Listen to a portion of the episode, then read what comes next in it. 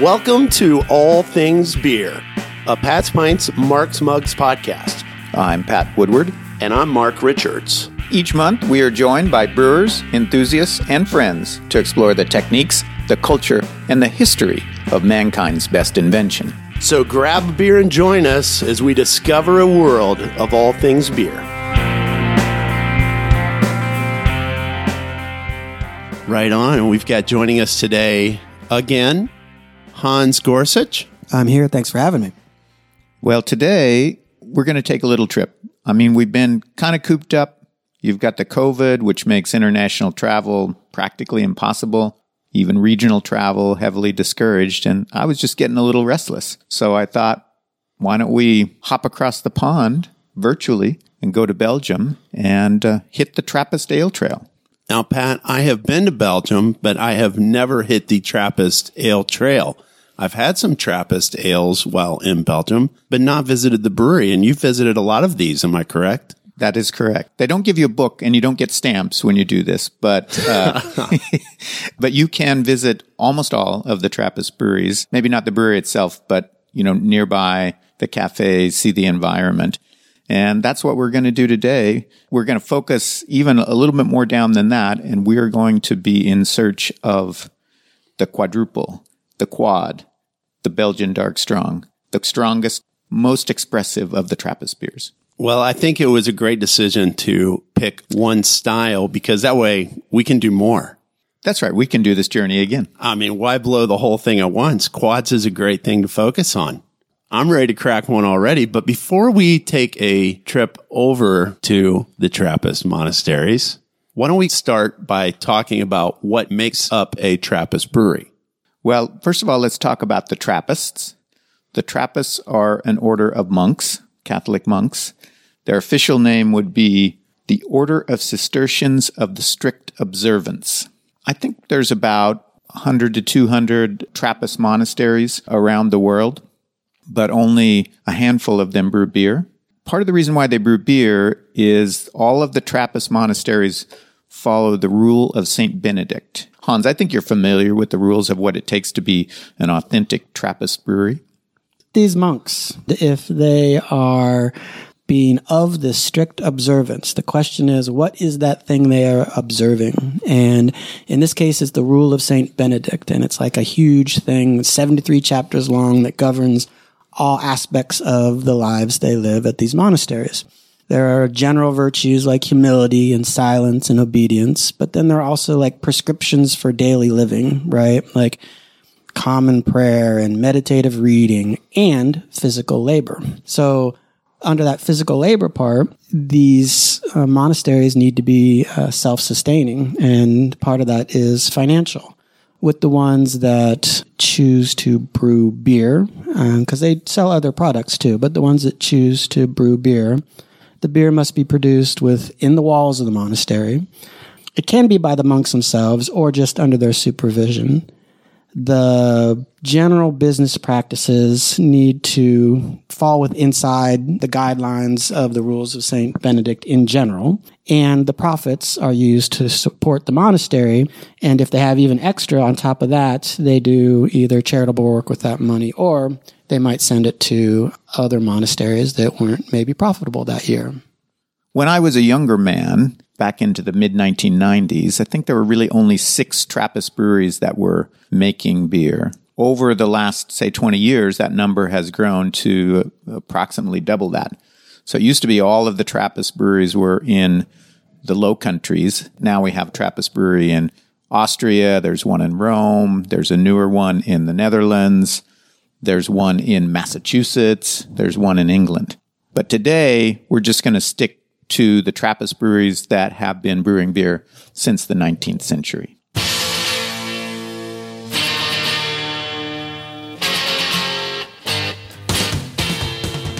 We are going to start our journey, oddly enough, not in Belgium, but in the Netherlands. The monastery is called Koningshoeven, which means the king's stables. But the beer these days is called La Trappe. And we're going to start with a La Trappe quadruple. And this is one that's pretty easy to get around town here. This is pretty widely distributed. Yeah. Yeah. La Trappe was the first brewery to call their strongest beer quadruple or quad. And if you go to Europe, in fact, I think it's still the only one that's called a quad. So if you were in Belgium or the Netherlands or Germany and you said, give me a quadruple, I assume you'd get the spear, a La Trappe. Oh, yeah. Let's crack this one, Pat. Let's get after it. Hans, you ready for a beer? I am so ready.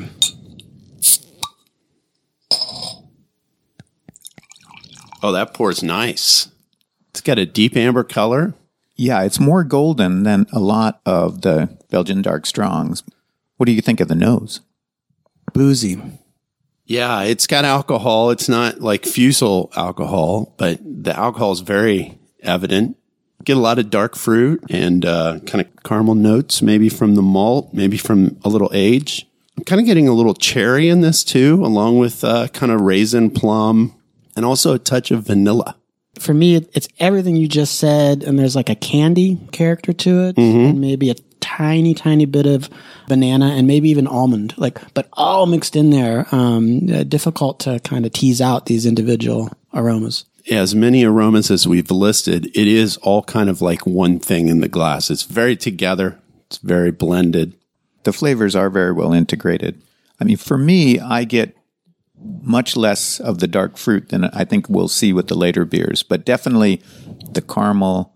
I get that vanilla note. I could see a little bit of dark fruit in there. There's definitely some underlying fruitiness to it. But as boozy as it smells and as strong as it is, this is a 10% beer, and as decadent as the taste is, it goes down pretty easy and it's Really, really does. Man, just got a lot of banana on that last sip.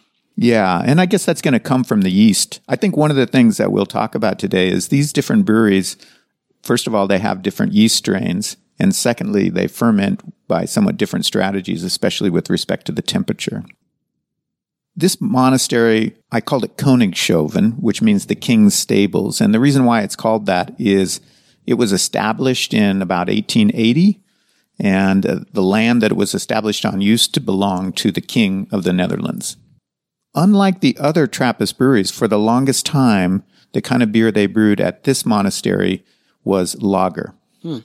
So their first brewer, they sent him to Bavaria to learn how to brew. And so if you go to Bavaria and learn how to brew, they're going to teach you how to brew lagers. And so they brewed lagers up until, well, I think in the 1960s, they entered into a partnership with Artois, which has since morphed into what we would call AB InBev, right? And that was not a very good relationship. And I think within about 10 years, there was no brewing at all happening at the monastery. And so the monks just dissolved their relationship and then they started over from ground zero. Okay. Then they decided to start brewing ales. But if you go there, this is the only Trappist brewery that you can get a tour of. You can see the brewery. They don't still malt their own grains, but the malt house was built back in the 19th century. It's very cool.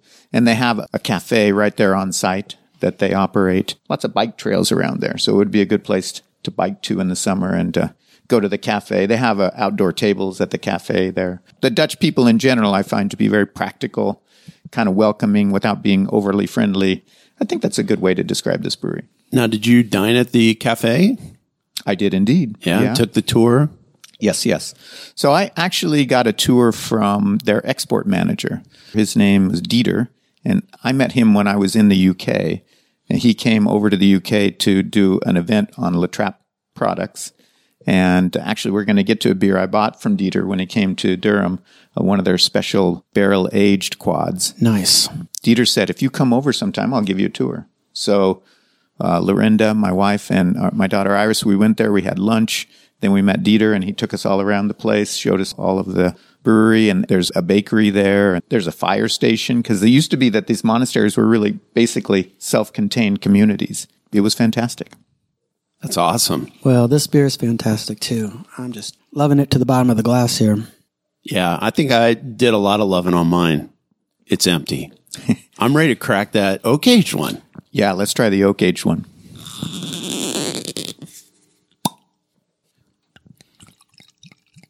Okay, so let me say a little bit about this beer. Every year, La Trappe takes their quad and they age it in different barrels and then they blend it. And they use different combination of barrels every year.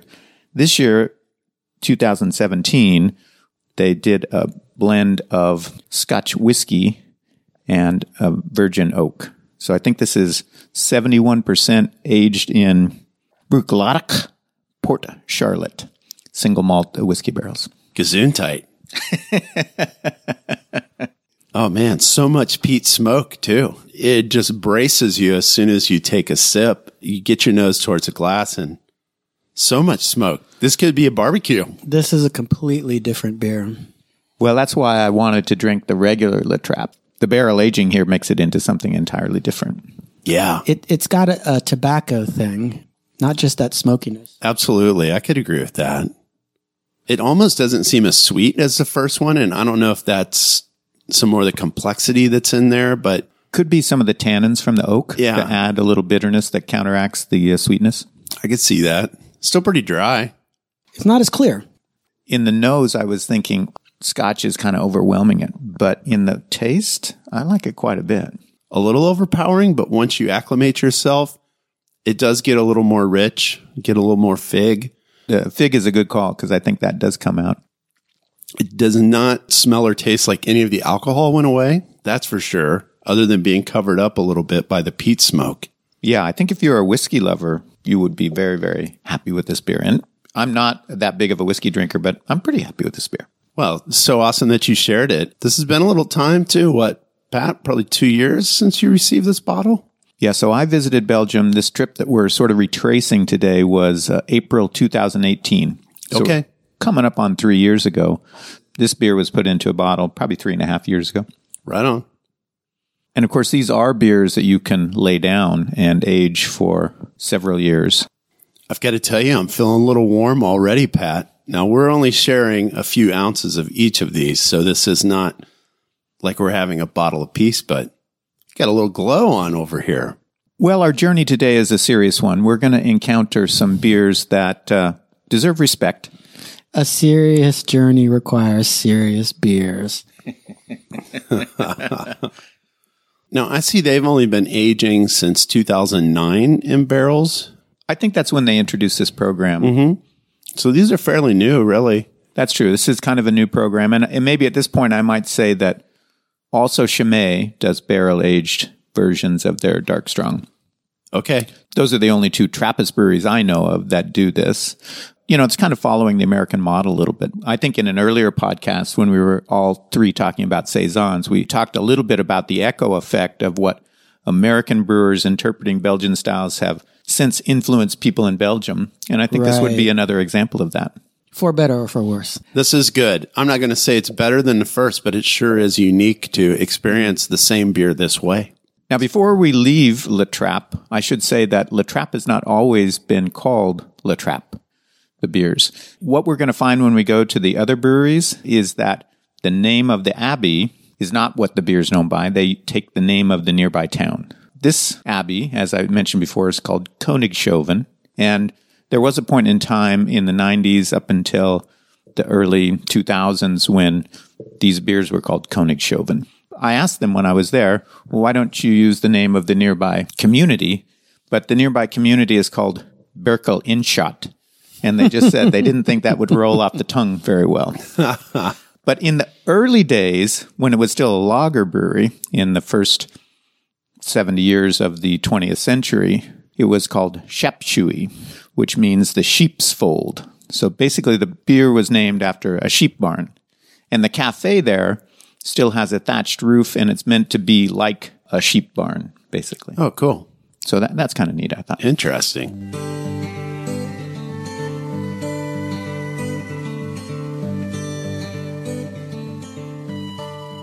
Are we going to make our way into Belgium here at some point? Yeah, I think it's time to get into Belgium. After all, that's the theme of it.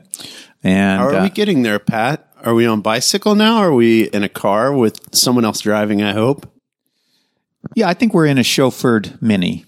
Excellent. And uh, That's going to be a tight squeeze with the driver and the three of us.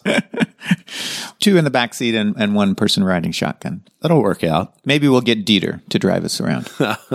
so we're going to have to jump on the motorway and head south past Antwerp. We could, if it was like my own journey in Belgium, take a little detour and head over to Westmalle. But uh, Westmalle doesn't make a quad. And so we're going to skip that. We're going to stay on task. We're going to go through Brussels and we're not going to stop in Brussels either.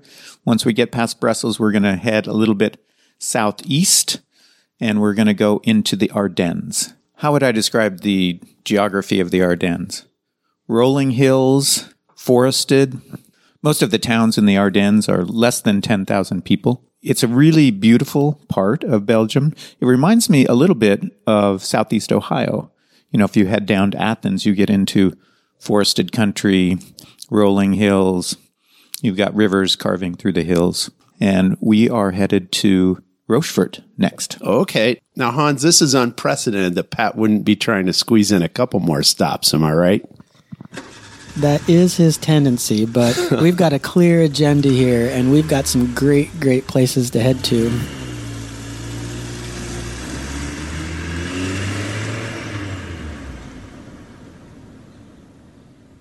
Well, this beer you see around town, like if you're shopping for beers, this is one that I often see on the shelf. That's right. Always in a single, isn't it? Always. This is Rochefort 10.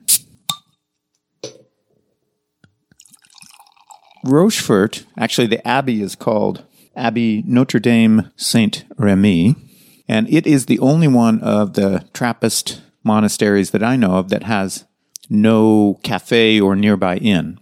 So you really can't visit Rochefort. Okay. Fortunately, all of the towns in the Ardennes have Rochefort around. So when I went there, we stayed in a town not too far away called La Roche in Ardennes. And we went to a pizza place, and that was the beer they had on the menu. They had the three different Rocheforts and pizza. And how was the pizza there? Very good, very good. The Belgians are uh, wonderful people. They make great beer and they cook great food. And there's a lot to be said for a culture that does both of those things. So this poured like mahogany. Well, not a super thick head, a substantial head, a dense head on this. It seems to be staying on. I mean, it's fairly well carbonated. I did note that they've been brewing this since 1952, Pat. That sounds about right. I think in Rochefort they have been brewing beer since uh, around 1900, but I know uh, they've changed things over the years. They've changed the recipes a little bit. At one point, I think the monks from Chimay came out and gave them some advice to help improve their beers. But yeah, that sounds right. That this beer dates back to mid 20th century. You don't get any of the alcohol note, not in the way um, we did in the previous beer. It smells so good, but there's also some. It's not like Brettanomyces, but something that comes from somewhere different, like hay or something a little more musty and interesting on the back end of the aroma in this one for me.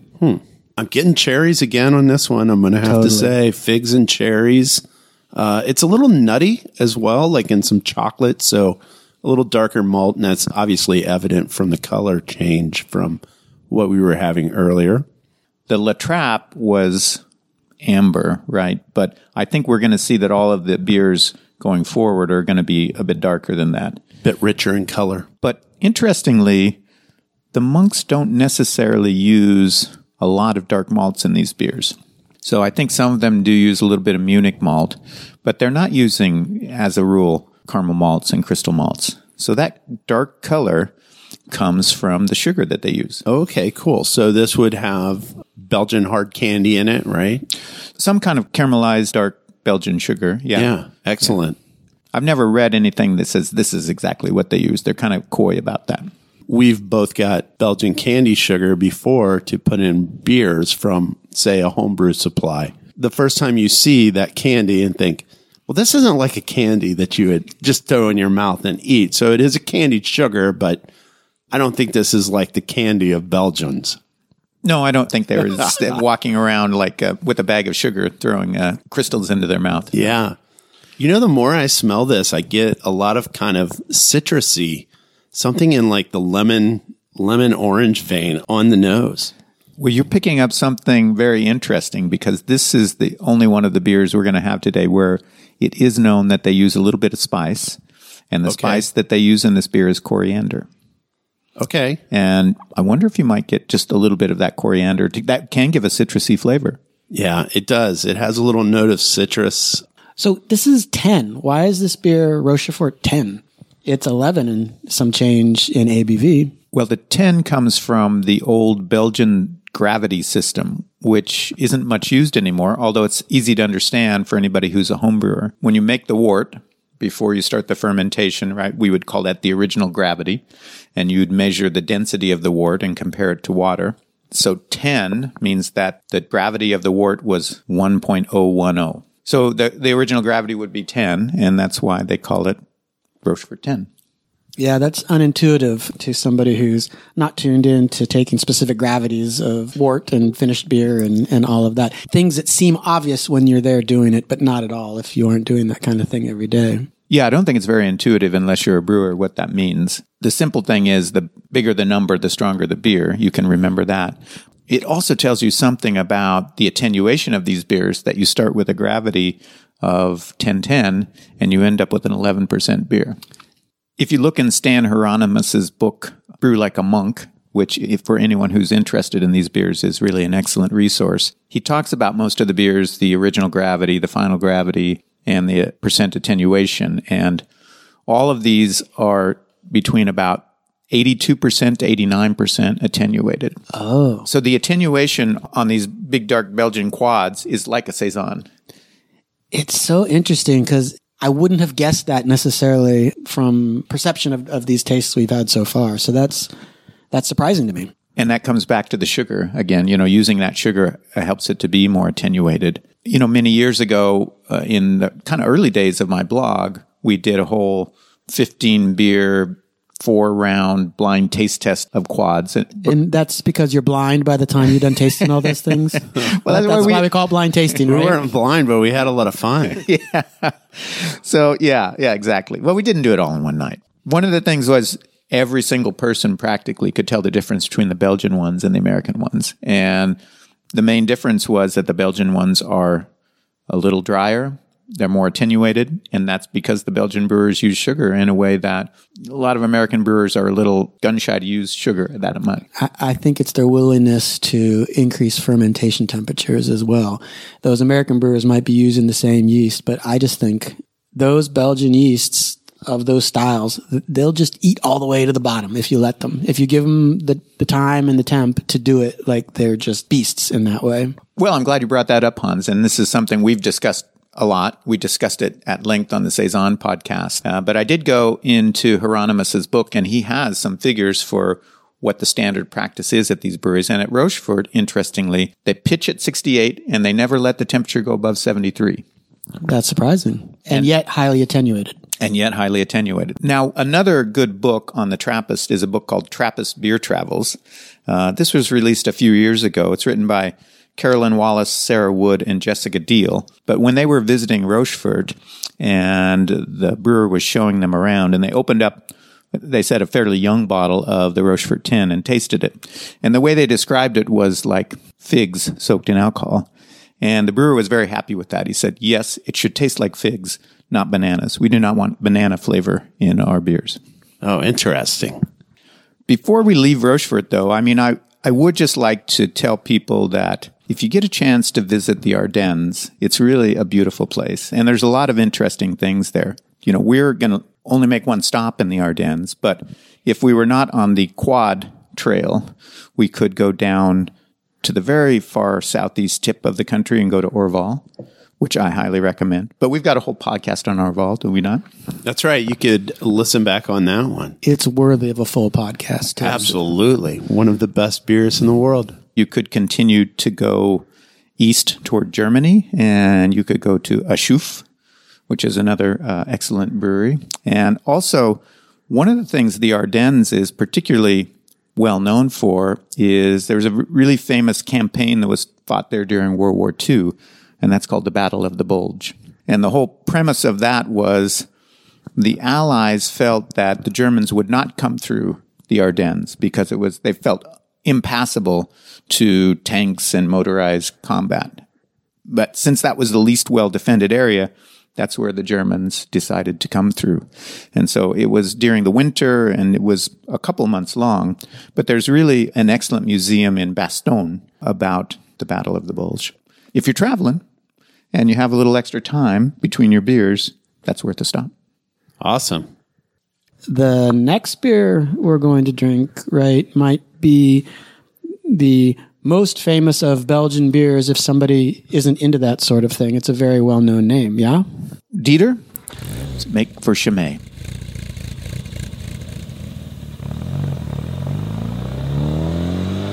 So now we are going to go a little bit south and west. We're going to leave the Ardennes and we're going to cross over into Hainaut, which is the province where Saisons are from. We're still in Wallonia. We haven't talked about the Flanders Wallonia divide yet on this show, but we're still in the French speaking part of Belgium. And in fact, Chimay is a short walk to the French border. If you go through the town of Chimay, one of the roundabouts has an old Chimay copper boil kettle in the center of the roundabout. Oh, cool. The monastery and the brewery are a bit of a drive. I think it's about 15 minutes out of the town south toward the French border. We're not going to go to the abbey itself. The abbey is not called Chimay, that's the town. The abbey is called Abbey de Scourmont. There's an inn nearby. They have a restaurant. They have a, a little bit of a bar and, and they also have rooms. You can stay there. And there's also a little museum within and then there's a pretty extensive range of Chimay beers you can buy for takeaway at the inn.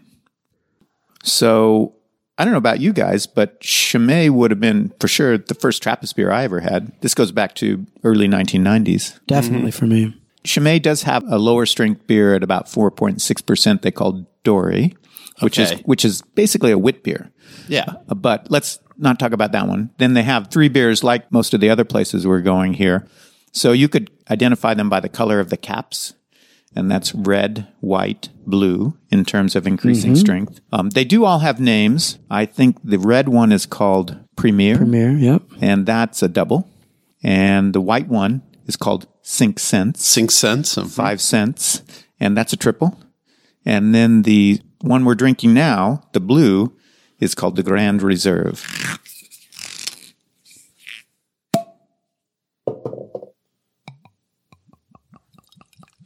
And this was initially Beer de Noël. So they brewed this for Christmas time back in the 1950s, and it was so popular that they decided to make it uh, part of the year round lineup. And these are all readily available. You'll see these on the shelves all the time. And man, I stick my nose in this glass and my brain just says Chimay. To me, it just has to be the yeast character. I think different than many other breweries, like they go to great, great lengths in identifying and maintaining their yeast strain down to having monks whose full-time job is looking in a microscope at the yeast and making sure they keep and maintain the same strain. Yeah, it's one of the most iconic yeasts in the brewing world, probably. and expressive. Like I just think when I stick my nose in the glass, you know, we talk about these other beers we've tasted and and where these aromas might have come from, right? Some has to do with the, the malts, some that we've had um, have to do with the barrel it was aged in. But to me, it's just the best expression of this yeast you get when you smell and taste these Chimays. I find that of all that we've had so far, this one is a little bit brighter to me. And it almost has like a pear note to it, like a fruity character that is not of the rich, dark fruits that we were having. Although there's still a little underlying fig and maybe a little, is it breadiness maybe? I would say on this one especially, there's a brighter character in there that's something in the esters. And I think part of what contributes to that is, and again, this might just be perception because Pat, you were just saying these beers are actually all very well attenuated, even though my experience of them is to still, th- there's some residual sweetness left in the, the previous beers we tasted. To my taste, this finishes drier than the previous beers we've tasted. Well, it should be said that this one is not quite as strong.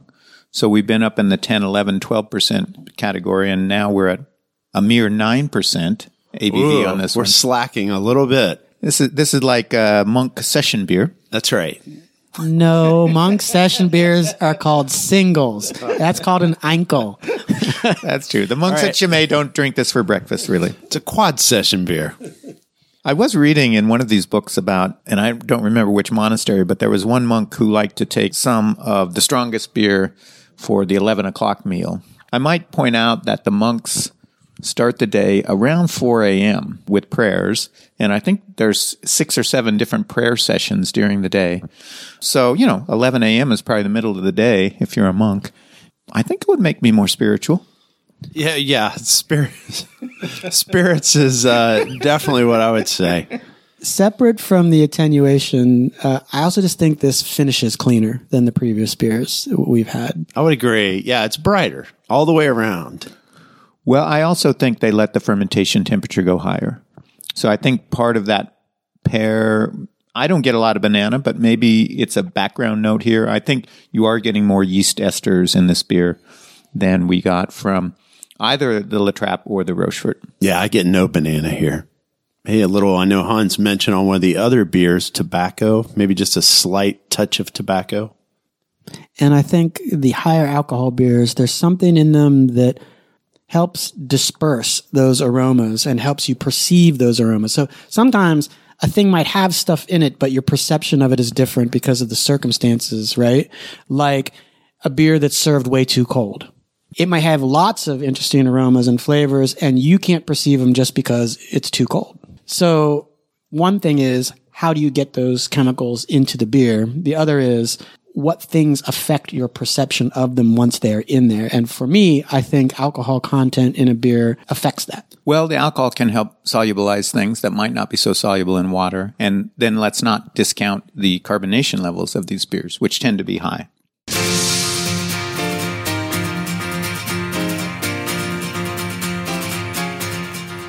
We got to jump in our car, and uh, Dieter is going to take us from Hainaut to West Flanders. So we're going to drive along the Belgian French border, almost all the way to the ocean. Along the way, you pass through a city called Ypres, and this is really the height of trench warfare during World War One. So watch out for the potholes. Watch out for unexploded ordinances and potholes. Uh, yeah, you know that's a whole other thing, but very interesting if you've got the time to take it in.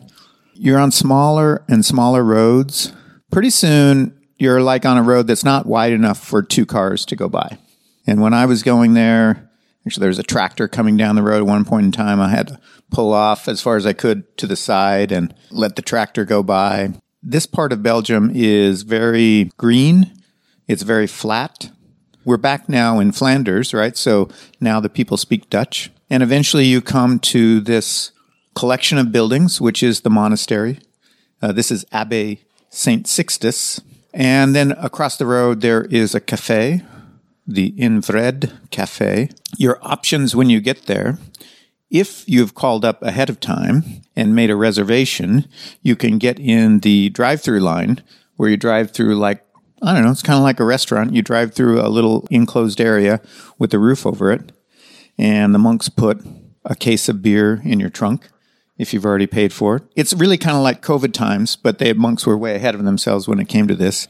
It's part of the reason some places started making beer because beer was safer during some pandemics. Uh, yeah, absolutely. Beer was always safer than water if you go back far enough in time. I'm feeling pretty safe right now. So now I'm going to open a bottle of beer with absolutely no label on it whatsoever.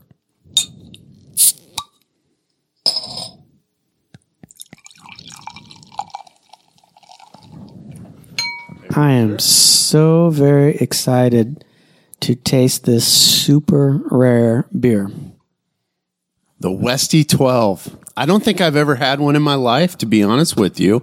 I mean, it's possible one was brought to a tasting where I'll admit I don't remember every beer I've ever drank, but I'm not so sure I've ever had one. I think you'd remember this one if you'd had it. Cheers. Cheers. Salut. Cheers. Visually, this is Brown, not particularly clear. yeah, pours with a little bit of head that kind of dies off to a scrim pretty quickly. No alcohol in the nose, as far as I'm getting. I would say mouthfeel wise, this probably is the most like kind of creamy smooth. It's got a fuller mouthfeel. Still dry. I mean, that's weird that a beer would be so dry with such a full, creamy mouthfeel. And everything for this beer compared to some of the others we've had in this tasting, dialed back and dialed in and blended to me. It's lively and bright like the Chimay, but yet it carries more punch. I mean, it, it's just more substantial. Mm-hmm. It's uh, got more malt body to the finish Absolutely. than does the Chimay. You know, if you were to talk about the Rochefort and the La Trappe, those are yeah, those are beautiful beers, rich beers, but this one has I think it's more mature and more elegant. Like if we needed adjectives. Mm-hmm. So, two things that are, let's say, different about the fermentation at West Vleteren versus Rochefort. One, they both pitch in the upper 60s, but at Rochefort, they don't let it rise above 73, whereas at West Vleteren, they let it go up to 82, 83 degrees. And the other thing that's different about West Vleteren, and I think it's the only remaining Trappist brewery that has open fermenters. So they have open fermenters, so they Oh, don't I build up that, that. uh, column of CO2 over it that you would get in, you know, standard breweries. I think that comes through in some of the characteristics you get in this beer that makes it a little bit more fruity expressive. I would say one more thing about the yeast. West Vleteren uses the Westmalle yeast. And so on brewing days, somebody drives up to Antwerp, Oh, I gets love a this pitch story. Love this story. The, uh, well, I don't know if they do it the day, they probably do it the day before, but they drive up to Antwerp, get a pitch of the Westmalle yeast, and then they drive back down and they brew with it. That's awesome. Now, Pat, how long have you had this bottle? I mean, the two and a half years since you've been back, right? Okay, let's talk about how I came to be in possession of this. I bottle. really want to actually know this story because people might not be aware it's impossible to get this beer. And so the opportunity for me even to taste one, I super appreciate. First of all, unlike Chimay and La Trappe, and even to some extent Rochefort, here the monks are really involved in the brewing. And so, from what I've read, there's a layman, you know, a non monk partner of every monk. Because the monks have to go pray seven times a day. And sometimes you might be mashing out, and maybe it would be inconvenient just to leave the beer and go pray. Now, come on, you could pray and mash at the same time. I mean, there's not a lot going on once the grain struck water. Well, It's a waiting game anyway. Can't you just stand there and pray? you obviously haven't read the full 73 chapters of the Rules of St. Benedict. Okay, I'm sorry. They're extensive. anyway, the point being that the monks really do more than just oversee the brewing here. They're really involved in the brewing. You know, their point is they do not want to make beer to sell all over the, the world. You know, you mentioned at the beginning, there's no label, there's no marketing. I love this. How do you get this beer? How did you get this beer? Let me first say how you would normally get it, and then I'll say how I got it. So the normal way that you would obtain a Westy 12 would be you have to call the brewery and somebody has to answer the phone. Many years ago, decades ago, you had a reasonable chance of getting a hold of somebody. And then after a few years of Rate Beer becoming a site, this beer became the highest rated beer in the whole world. At that point, as you can imagine, demand went through the roof. But the monks are not really interested in making a lot more beer, making more money or anything. So they just kept making the same amount. So you have to call, basically, a monk has to pick up the phone. There's one monk, that's his job. He answers the phone. Or his doppelganger's job, because apparently each one has a layman who does his job when he's praying. That's a good point. I don't know if the phone answering monk has somebody who picks up his duties when he's not there. Also, by the way, the quantity in which you buy it is a case. I had to leave on an airplane. Fitting a case of this into my baggage would not have been easy, uh, especially because I made a lot of other stops. That just means you need to drink most of it before you get on the airplane. That, well, that is true, but you know, we are talking, you know, an eleven percent beer, uh, and I and I only went there two days before I left the country. So, what my strategy was is there's a cafe across the way, and you should be able to drink the beer with your meal in the cafe, and then uh, sometimes they would also have bottles on sale in the cafe, and so I thought I'll just see if they have something there. Well, I don't know. I got there. I drove all the way to the far southwest corner of Belgium, practically to France. And, you know, the people who ran the cafe had taken Easter break for two weeks. So it was closed. No beer for me. I talked to some people who had driven from Berlin who were um, waiting in line because they had called up. yeah. They were USGIs, I think, actually. So there was a whole line of people waiting to go through and get their case of beer, but I couldn't get any. Now, how did I come by this bottle? Earlier in the trip, when I was in Brussels, if you go to Brussels and probably the other major cities in Belgium, you can find bottles of Westy 12 for sale in the beer shop. So I went to a beer shop. It was a pretty good beer shop and I bought a few beers and I said, well, I think I'm going to buy one of these just as an insurance policy in case when I go to the brewery, I strike out. Well done. And that, that was a good decision. Now the monks don't like that. They don't want it to be sold on the black market. I guess for this beer, I probably paid 11 euros. Now, wait a minute. The black market. I mean, you got this at a beer store. No, But the the mon- monks sell direct to consumer. The monks, So a only. consumer had put this for sale in a store. maybe somebody who worked for the store called up and got an appointment and went down and bought a case. Okay. And so it's basically resold in different places. It's similar to one of our local beer stores going and buying Hop Slam at another local beer store and then retailing it at their own store. I've never heard that story. It's it's kind of like that, but not exactly.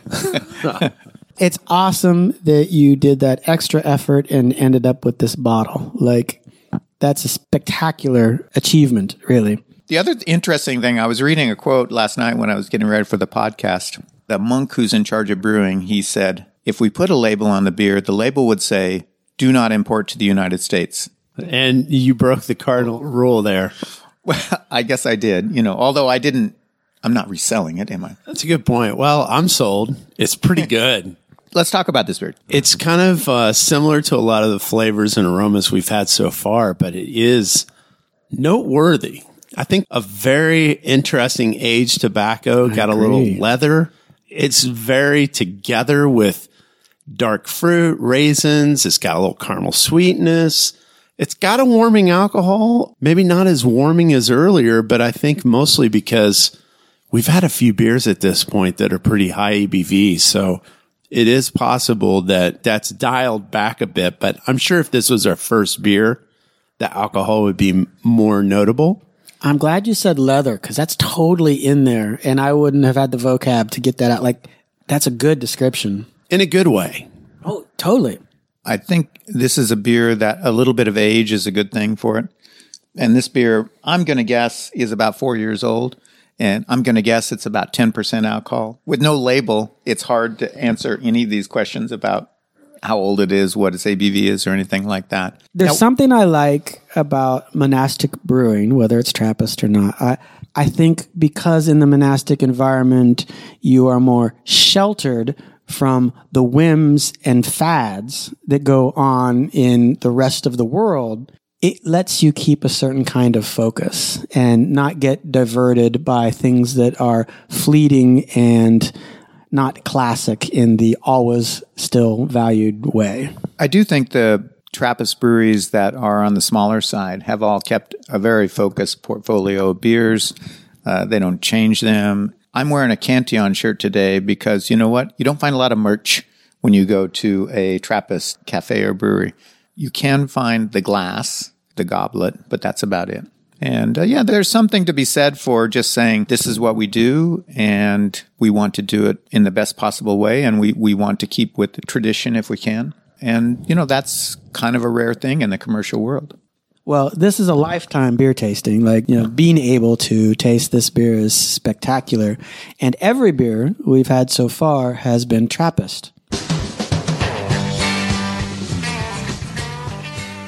I understand not everybody can go to West Flanders and queue up and get a case of the Westy 12. So we're going to have a much more accessible beer, which is the St. Bernardus ABT 12. The connection between St. Bernardus and West Vleteren is very close because after World War II, West Vleteren stopped brewing until the 1990s. And during that time, they licensed their beer to be brewed by St. Bernardus. They gave their yeast to St. Bernardus. They gave their recipes.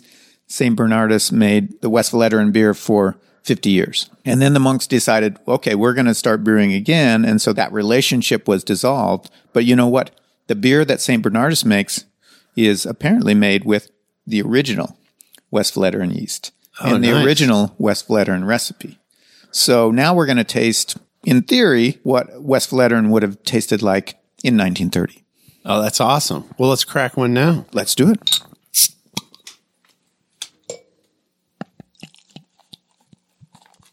Here you are, sir. Thank you. So St. Bernardus 12, so far the most subtle of the things we've tasted, in my opinion. I don't want to use the word light, but it's a little lighter on the palate for sure.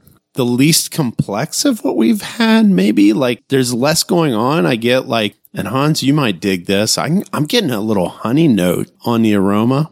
I mean, there I is a little. I agree with that. Kind of like a honey and, and almost like a pastry like breadiness to it. It's a little roast in there where it's in the caramel, the chocolate vein. I think the body's a little lighter than what we've had so far, other than maybe the Chimay. Definitely dialed back, notably less carbonated, too. That's part of what makes Mm-hmm. it more subtle and dialed back.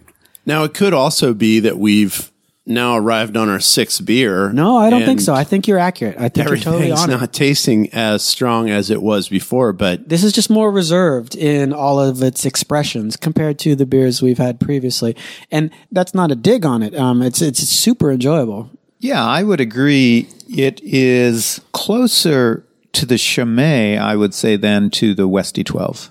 yeah, I'm just kind of curious what is the ABV on this one? ABV on this is 10%. There's also a notable saltiness to this beer Ooh, that some of the others did not. I'm glad you just said that, and maybe And I don't know if that's from the water they use. Uh, it could be additions to the water. There is a salty note to this that I don't think we experienced in any of the other beers, except for maybe lightly in the Chimay. I'm really glad you just said that. I couldn't put words to what it was, and it might not just only be saltiness, but the tiniest bit of soy or umami tied up in that saltiness. I could see that. After I went to West Vleteren and I got there and I couldn't buy any beer and the cafe wasn't open, so I couldn't have a meal, uh, it, which was, I'm going to say disappointing. What did I do next? I went to, there's a town called Poperinge, which is nearby, and they have a hop museum because this is the center of Belgian hop growing country. Okay. And What is in a hop museum? Uh, well, hops. Uh, Obvious. I mean, maybe. Very old hops. well, there was a lot of Right. stuff. th- There was a lot of stuff about how they used to harvest the hops in the old days. so, like some old machinery and stuff. Yeah, they had things like machinery that they would spray sulfur onto the hops as an insecticide. In Belgium, they have this tradition after the hop harvest, they make some kind of scarecrow and then they burn it.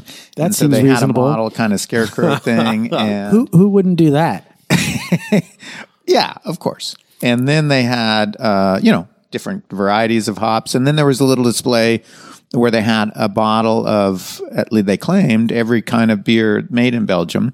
Oh, let's say the only time I experienced anything close to a hop museum might have very well been in the upper floors of Cantillon, where they age the hops until there's nothing left of them to add, which is really unique and also noteworthy to say that of all of the quads that we had, I don't think any of us once used the word hops.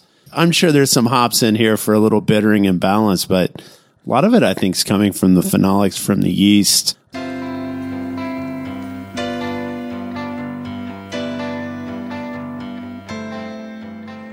So, to complete our geography lesson and to prepare us for the next beer we're going to taste, tell us about the Clintonville region of Belgium.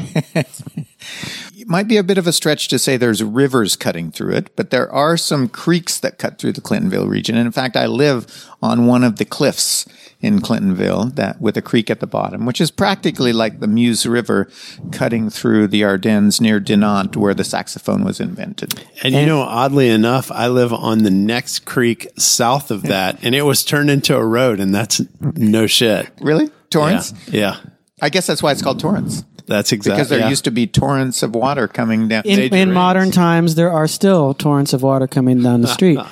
that is the region in which the next homebrewed beer we're going to drink was brewed.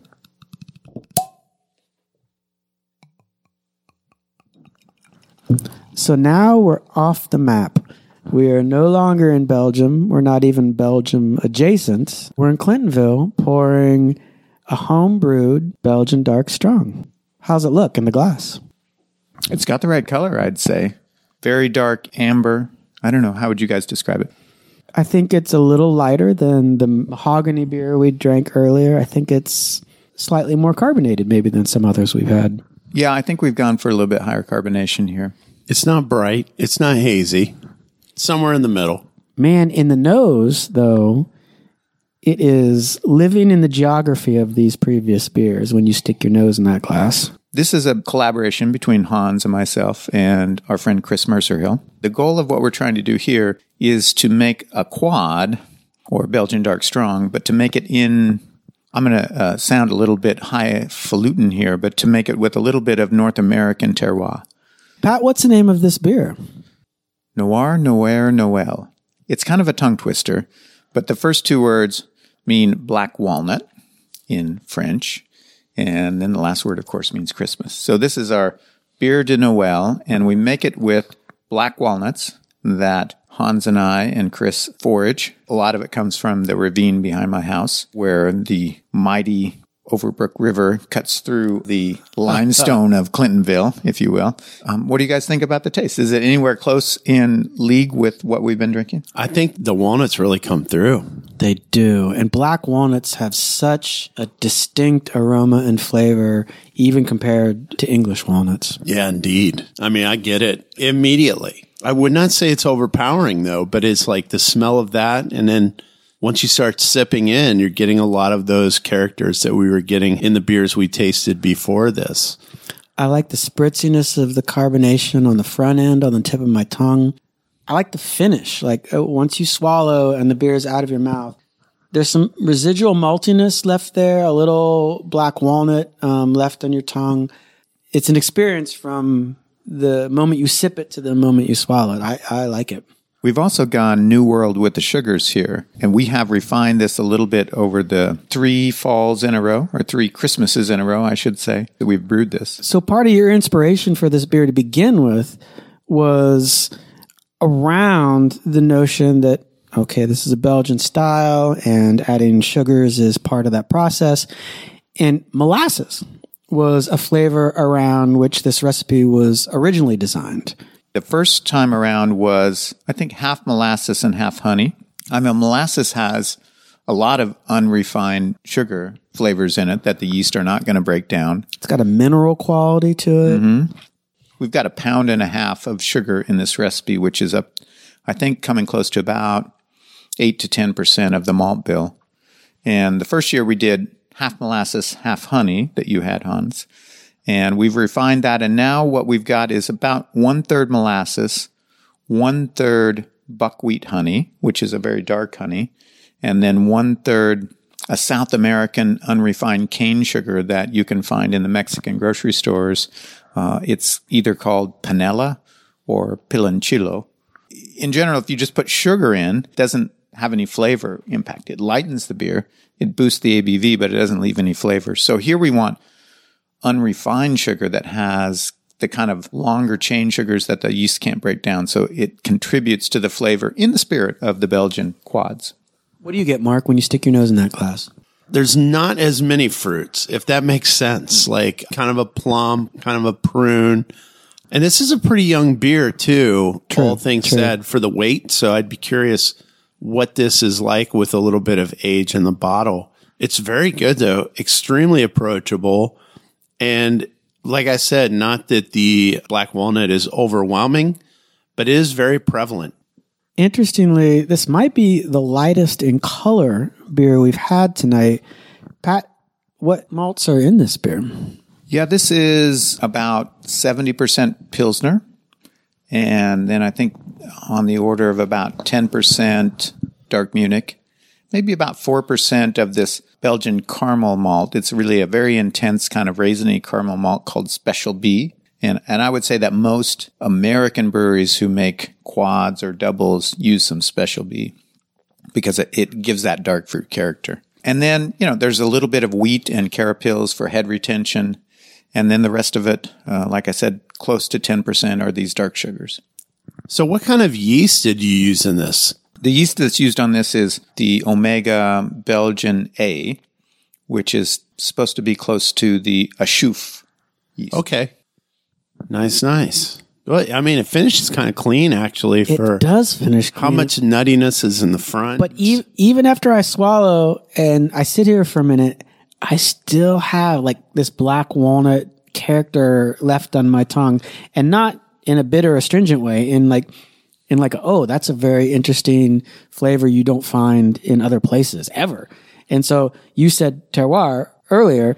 These black walnuts grow natively in ohio. These aren't um, cultivated trees that people have planted. These are just things that grow in our forests and so you in your backyard and me walking around in other woods that are uh, you know around the neighborhood we just collected these nuts right? And Yep. you processed them. And then we sat and you know cracked and picked these nuts. And you did maybe something a little different with how you added the nuts to this version of the beer and maybe how much. The first two iterations of this beer, we used, you know, on the order of about five ounces of walnuts that we added maybe the last 10 minutes of boiling. So we wanted to get it in the boil. I mean, the flavors of nuts are not that easy to draw out. So we did that this time. But then on top of that, I did, well, this is a PG rated podcast, but I, we, we did a dry nutting where we, um, put about five ounces of uh, walnuts in the dry hop, sort of basically into the secondary. And I, I think that does give a little bit more walnut flavor. And then how long in the secondary before bottling those nuts? Yeah, I'd have to look back at the notes, but you know, it was probably two or three weeks in the second. Yeah. So that worked. I'm just saying, like, you totally get that in this beer. It's not overwhelming. It's pleasant and it's utterly unique. Part of the inspiration of black walnuts in a beer actually came from another local beer that has black walnuts. Well, I think all three of us are big fans of The Oil of Aphrodite by Jackie O's uh, Black Walnut uh, Imperial Stout. It's a spectacular beer. Other local brewers that might do a quad. Oh, I'm glad you asked that question. There's not a lot of brewers that do a quad, but I do absolutely, before we finish this podcast, want to give a shout out to Staas Brewing in Delaware, Ohio. And uh, they make a quad called The Evangelist. And uh, for those of you who know Don and Liz at Staas, so Liz's dad, his name is Tony Evangelista. That's where the name comes from because, as Liz told me, she took the inspiration for that beer from her father. That's a beautiful beer, too. So for commercially available beers in the style, you don't have to go to Belgium. You do not? We've got a good part of a 750 milliliter bottle of this homebrew to finish. Although we might have finished the podcast before we finished this bottle. Yeah, and I've got to say, for the special ingredient to be black walnut, could not be more accurately captured than in this beer. Well, thank you. Well, it's probably time to go, guys. I have enjoyed this afternoon immensely. Yeah, we just mowed through seven pretty high ABV beers, and I think you're right, Pat. It might be time to close it out. Hans, thanks for joining us again. Thank you. Loved it. And listeners, thanks for listening. Take care out there. Be safe. Absolutely. Get out there and rate our podcast. Give us a little uh, bump on iTunes or however you listen to this. Throw a review out there. Cheers.